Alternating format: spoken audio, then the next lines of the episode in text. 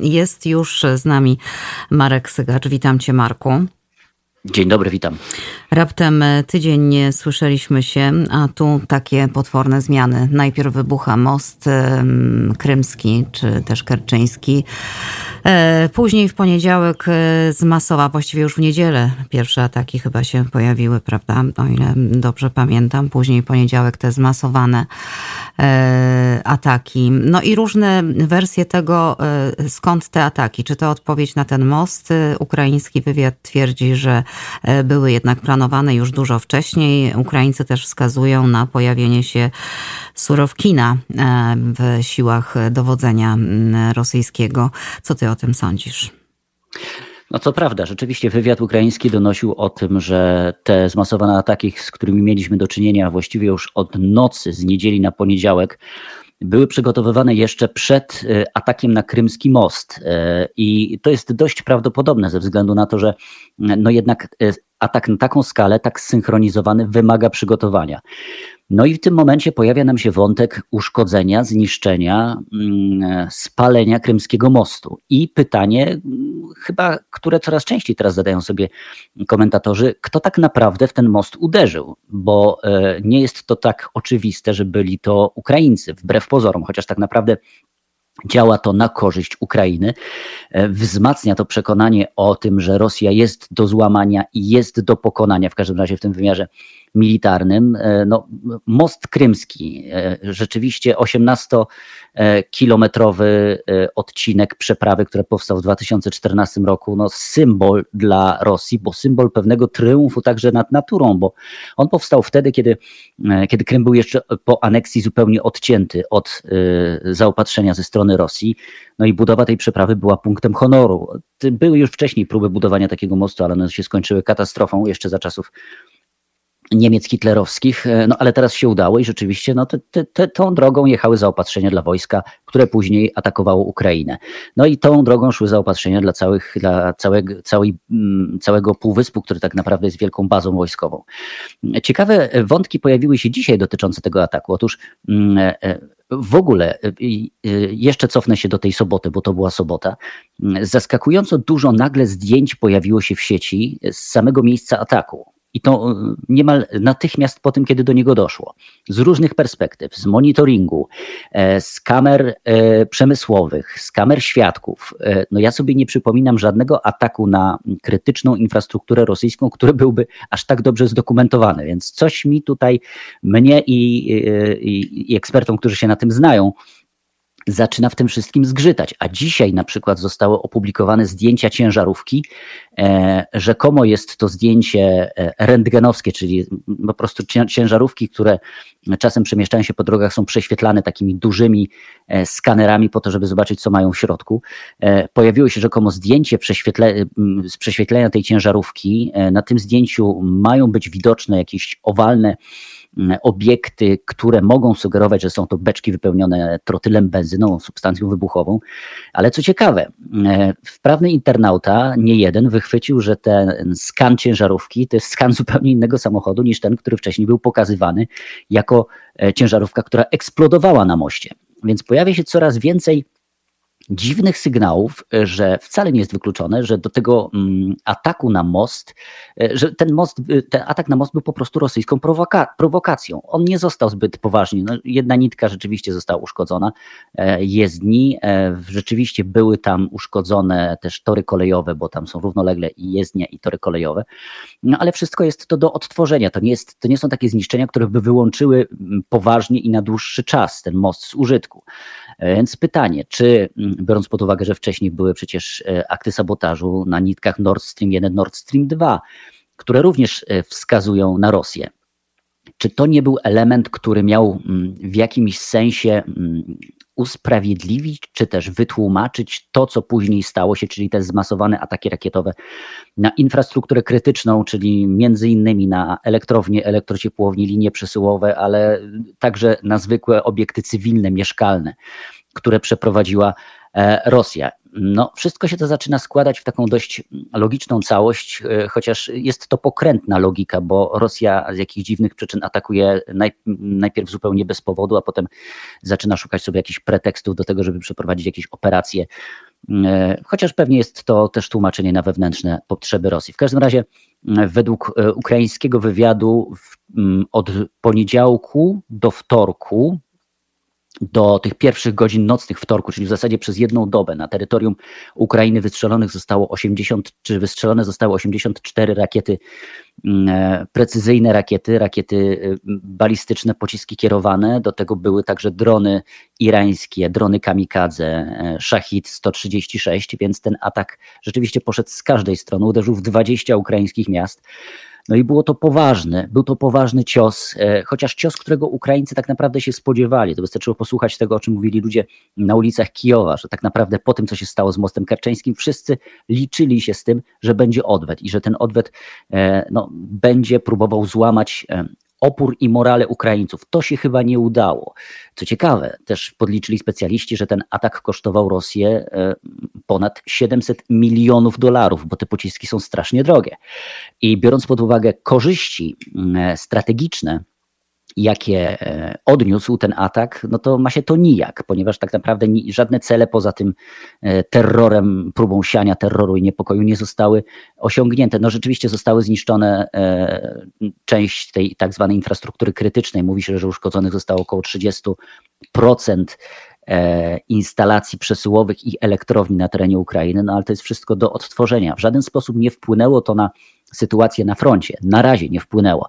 E, wprawdzie Rosjanie rozpoczęli delikatny kontratak mm, na wschodzie, w okolicach e, Łymania, próbując odzyskać to, co niedawno w obwodzie charkowskim Ukraińcy e, odbili.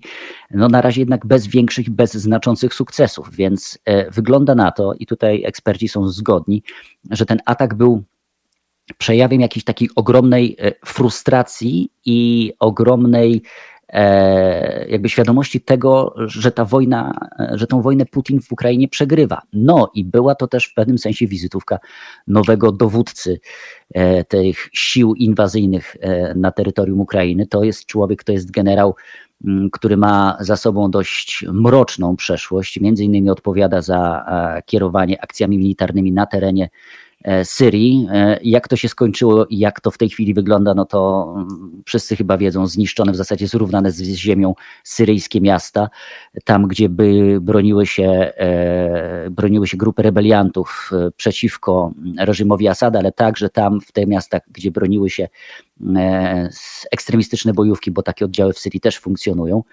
E, I to jest człowiek, który między innymi brał udział w e, puczu Janajewa.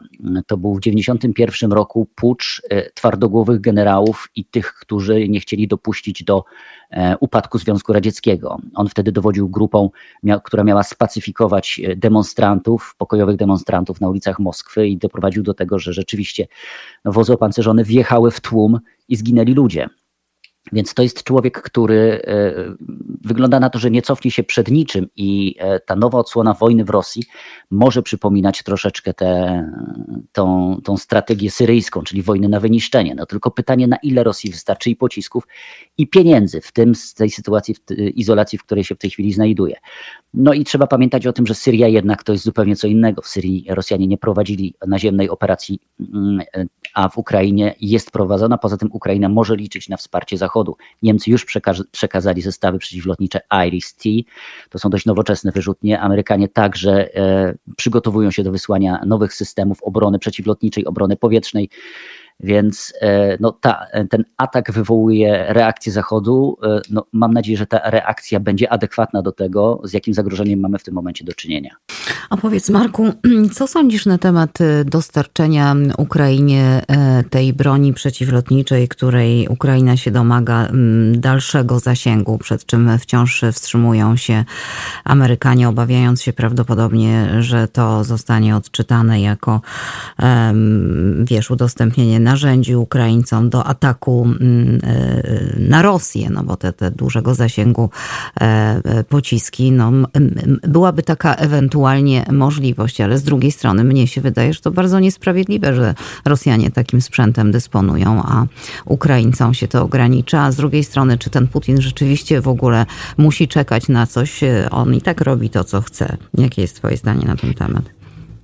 To prawda, Putin robi to, co chce, ale musi się z tego e, robienia wytłumaczyć e, wewnętrznie. Musi dać jakiś ochłap e, tej rosyjskiej, kremlowskiej propagandzie, która rzuca się, rzuciła się na ten krymski most i jak gdyby w tym momencie cokolwiek zrobiłby Putin, wszystko zostałoby przyjęte i, i oklaskiwane i przez propagandę i przez zwolenników e, wojny w Ukrainie, którzy znajdują się na terenie Rosji, to podbija notowania Putina, umacnia jego pozycję, która wcale nie jest taka mocna, bo mówi się o tych wewnętrznych tarciach, między innymi ze służbą bezpieczeństwa, która najchętniej zmieniłaby człowieka u sterów. Zresztą Putin został postawiony przy tym sterze właśnie przez rosyjską służbę bezpieczeństwa, więc y, wygląda na to, że rzeczywiście y, Zachód i Stany Zjednoczone przede wszystkim będą się wzbraniały przed dostarczeniem tej amunicji. Wyrzutnie do, tej, do tych rakiet już są, bo to są HIMARSy, to jest kwestia tego, żeby dostarczyć rakiety dalekiego zasięgu.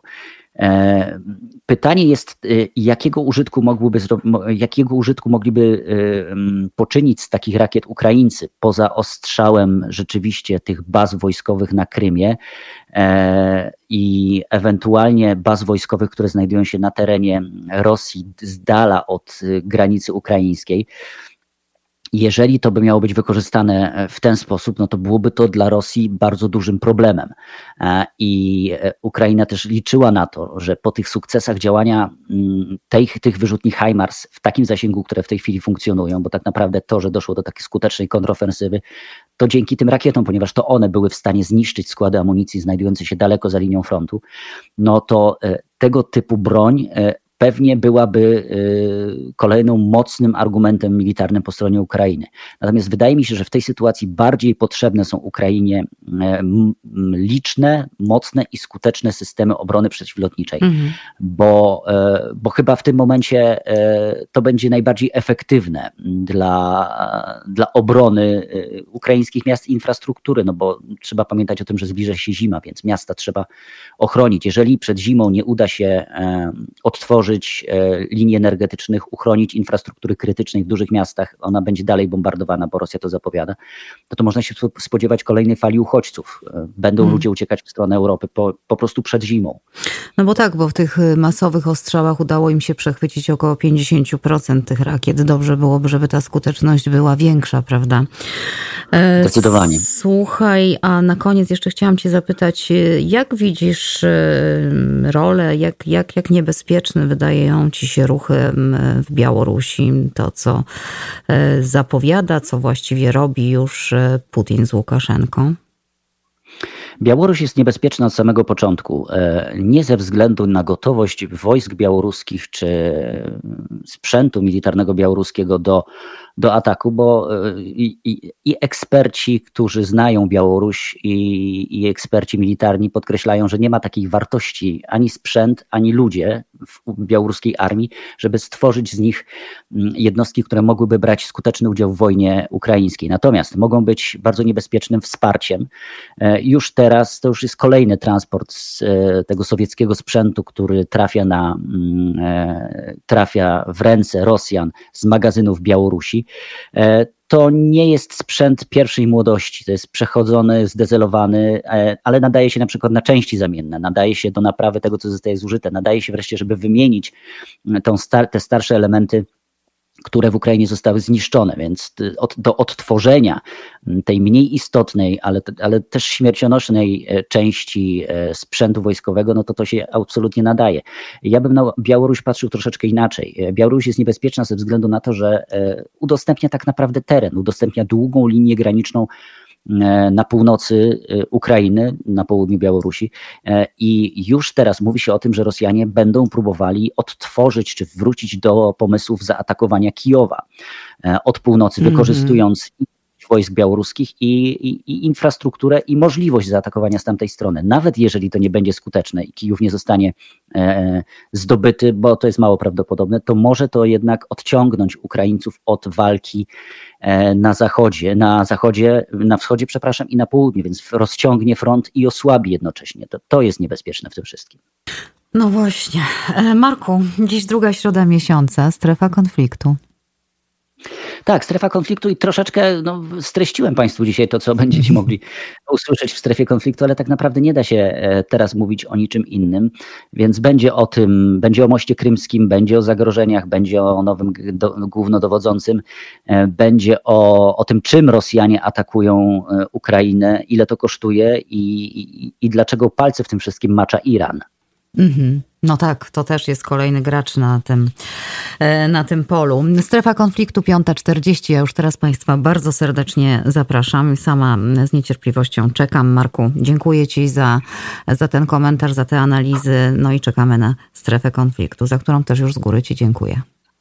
Bardzo dziękuję, do usłyszenia. Do usłyszenia. Marek Sygacz komentował dla Państwa sytuację e, w Ukrainie, możliwe scenariusze. No a więcej jeszcze na ten temat w strefie konfliktu o 5.40.